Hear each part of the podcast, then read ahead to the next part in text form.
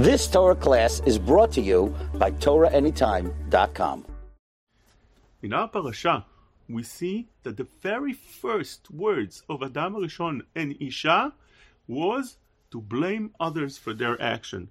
When Hashem asked Adam Rishon, why did you eat from the fruit? He said, Vayomer Adam haisha asher natata imadi. He natna li min ha'etz va'ochel. It's the wife's fault. When he asked Chava, he asked why did you eat from the fruit? She said. It's the snake's fault. Always blaming others. Rav Elchanan Wasserman explained that the nature of a person to always blame others for his faults and always take credit for anything good that he did. And really, the Torah looks at things the opposite from that. Whenever a person goes through any kind of crisis, anything bad that happens to him, he always should see where did where did he go wrong that it came to him, as the brothers of Yosef did. Whenever when they were caught, they said, Aval Hashemim anachnu. It must have been from so many years ago that we did something wrong. Although right now, it's completely not their fault that they were caught.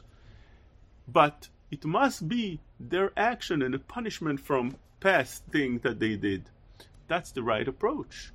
Whenever a person is successful in anything, shouldn't take cr- credit for himself. He should say, it's a Kadosh Hu that did it, not me as the Torah says, that one should not say that kochi ve'otzem yadi asali et. That's the wrong approach, says Rav Elchanan Wasserman. And he was speaking about the restrictions that Am Yisrael had at his time from the Germans and abroad, all kind of different decrees that came to the Jewish people. That's what we need to learn.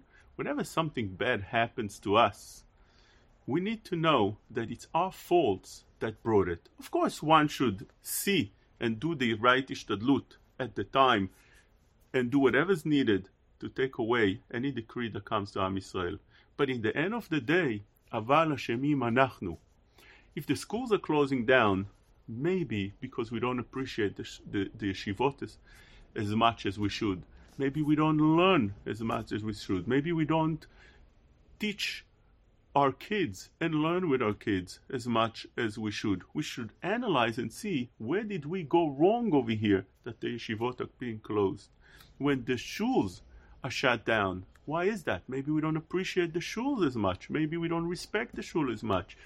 We should analyze what brought this to us. Aval Hashemim anachnu, and don't blame always others, and take the credit for ourselves. This is what we learn from the very first words of Adam Rishon and Chava. You've just experienced another Torah class brought to you by TorahAnytime.com.